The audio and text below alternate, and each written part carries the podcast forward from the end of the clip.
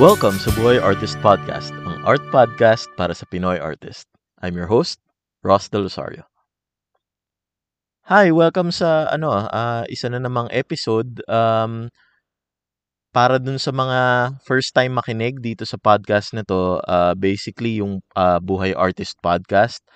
It's made for new artists, yung mga uh, baguhan na artist sa sa Pilipinas na na hindi alam maraming question at at gustong madagdagan yung kaalaman nila tungkol sa sa sa industriya ng arts. So this this is particularly para sa mga visual artists kasi yun yung experience ko. Pero I guess kung artist ka na iba yung larangan, uh, may may matututunan ka rin siguro. Alright, so uh, sige, start na tayo.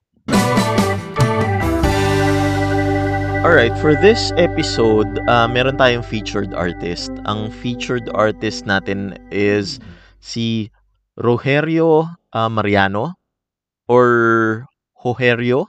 I'm not sure kung paano i-pronounce um, yung pangalan niya kasi taga Brazil siya eh. Yung Instagram handle niya is RM Mariano 62. Ilalagay ko yung uh, link dun sa kanyang Instagram dito sa description sa YouTube. So basically si Rogerio ay isang visual artist ang medium niya is mixed media siya. Gumagawa siya ng mga abstract works. Um, medyo malapit siya dun sa uh, style na talagang gusto ko. Limited lang yung palette na ginagamit niya. Usually, mostly black and white. And then, meron siyang uh, colors na na dinadagdag. Like, may black and white and then yellow, black and white and then red. O kaya, um, basta, limited lang yung palette niya. Uh, pero even then, kahit limited lang yung palette niya, magaganda pa rin yung gawa na uh, yung ginagawa niya. And drawn talaga ako sa mga ano eh, sa mga artworks na malalaki, especially mga abstracts na malalaki.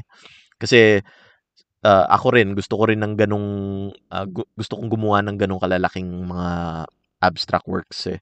So kapag nakakita ako ng ganun uh, nagawa ng ibang artist, um, doon ako nadodraw, doon ako nag, nagagandahan. So, yun. So, kung, kung uh, interesado kayo makita kung ano yung sinasabi ko, uh, check nyo lang yung ano niya, yung Instagram niya. Alright?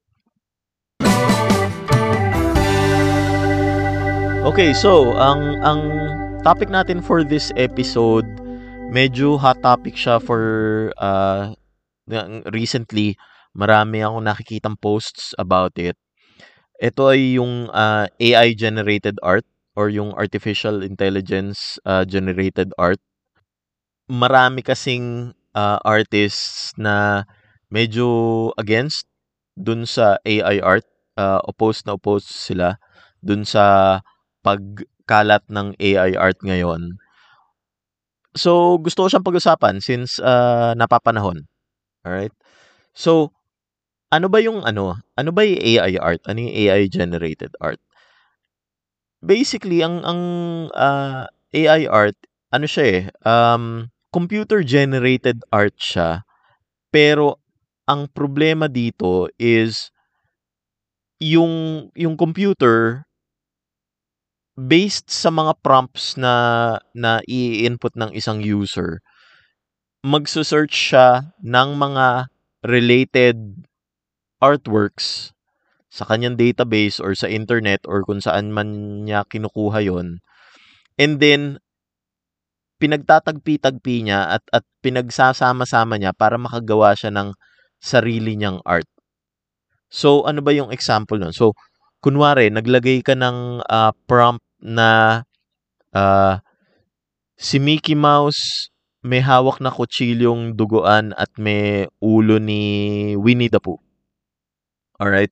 So, yung computer, kapag nakuha niya yung prompt na yon, uh, isa-search niya yung, yung database niya, gagamitin niya yung algorithm niya para para maghanap ng mga images na pinakamalapit dun sa nilagay mong prompt.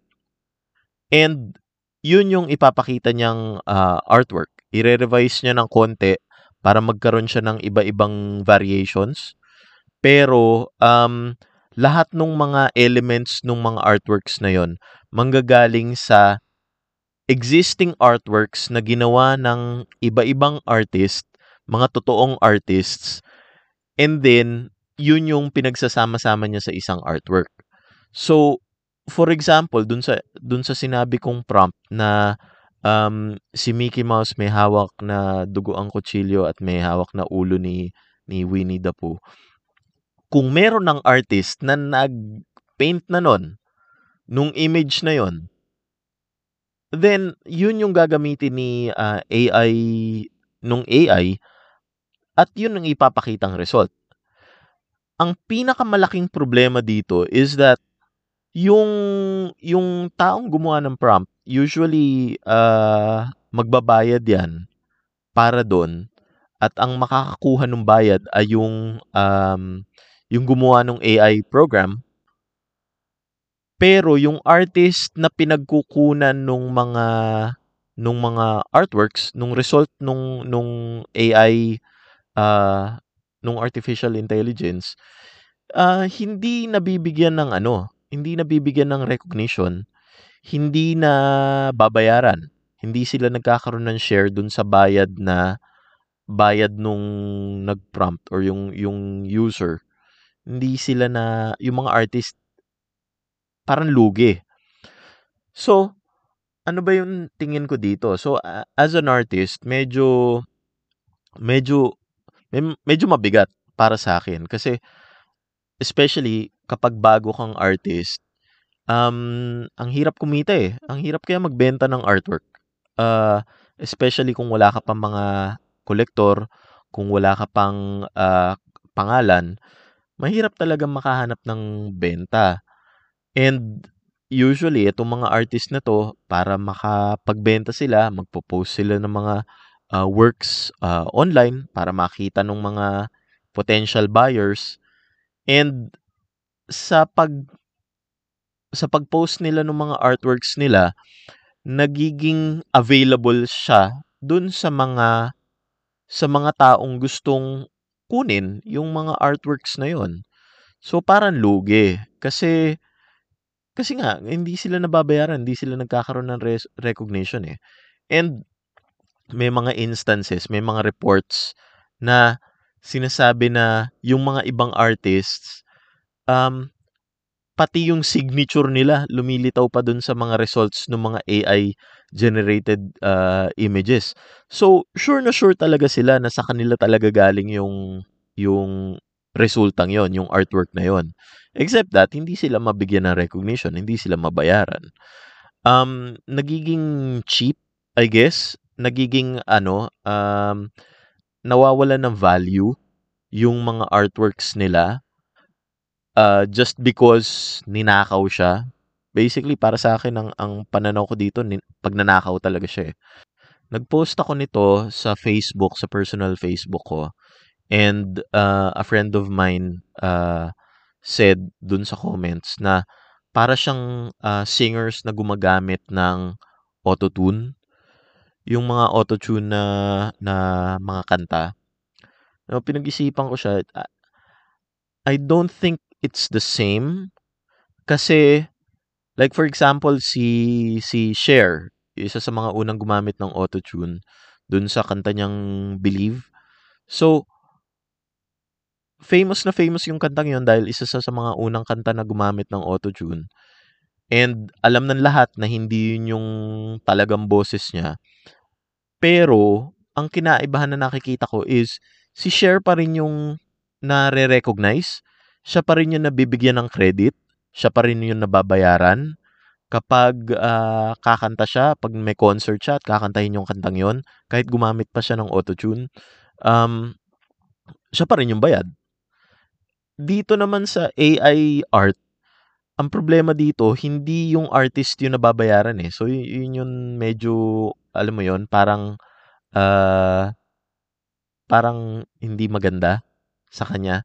Kapareho siya nung uh, there was an uh, an issue before na ang isang tungkol sa mga NFT naman, um, so quick background lang, may may issue before na ang isang artist uh, binilan siya ng artwork and then yung artwork na binili sa kanya, ni-revise nung bumili para magkaroon ng iba-ibang variations at binenta na as as an NFT.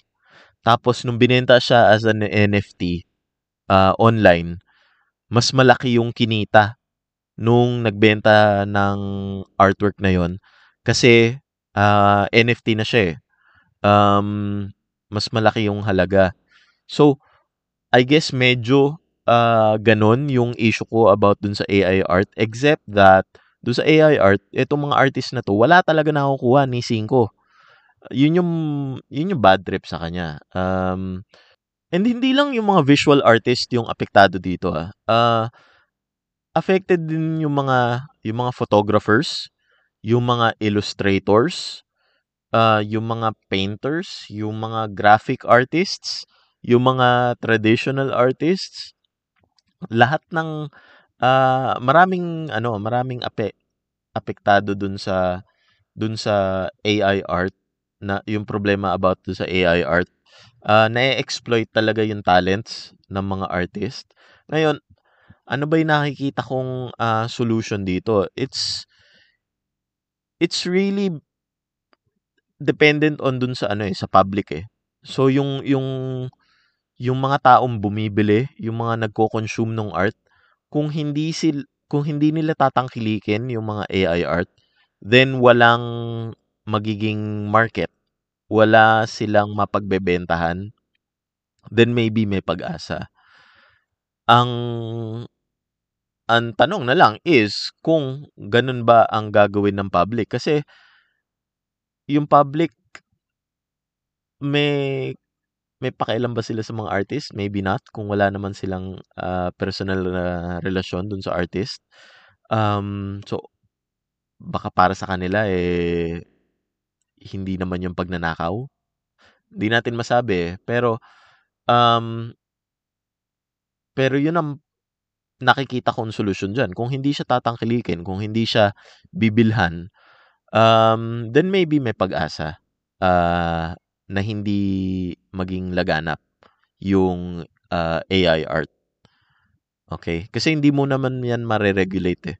Um, it, napakahirap i-regulate yan dahil kunwari, gumawa ako ng artwork, uh, in-upload ko sa Instagram, at ninakaw siya. Kung makita ko man na ninakaw siya, sinong, kanino ko magre-reklamo? Paano ko ninakaw siya sa States? Paano ko ninakaw siya sa Europe? Kanino ako magrereklamo? Pwede ba talaga akong pumunta doon at magreklamo? Hindi ko naman kakayanin yun eh. 'Di ba? Hindi hindi siya makatotohanan eh. So, parang ang hirap, hindi talaga siya pwedeng i-regulate. Ang pag-asa na lang talaga would be yung ano, um, kung hindi siya gawin, basically. Or, kagaya ng ginawa sa Napster, um, nung kinakalat yung Napster, nung, nagkakalat ang Napster ng mga illegal uh, copies ng mga music, ang ginawa is, ginawang illegal yung software mismo. So maybe that's also a, a an option. Maybe yung software nung na nagge-generate ng mga AI art, maybe pwede siyang uh, iban. Um, pwede siyang ipatigil. Or yung mga marketplaces na nagbebenta ng AI art, maybe pwede nilang uh, pigilan or pwede nilang huwag ibenta yon dun sa platform nila. So that's that's also an option. Pero ano siya, um, kumbaga systemic yung solusyon doon, pang pangkalahatan. Uh, kailangan mga mga gobyerno ang gagawa or yung mga um, yung mga organization ng na malalaki ang gagawa nun. Tayo mga maliliit na artist, yung mga uh, yung mga normal lang na artist, I guess medyo mahirap kung gagawin natin mag-isa. Hindi ka naman pwedeng hindi mag-post dahil kailangan mo rin market yung sarili mo. So, medyo mahirap. Lugi-lugi talaga yung artist dito sa sa sitwasyon na to.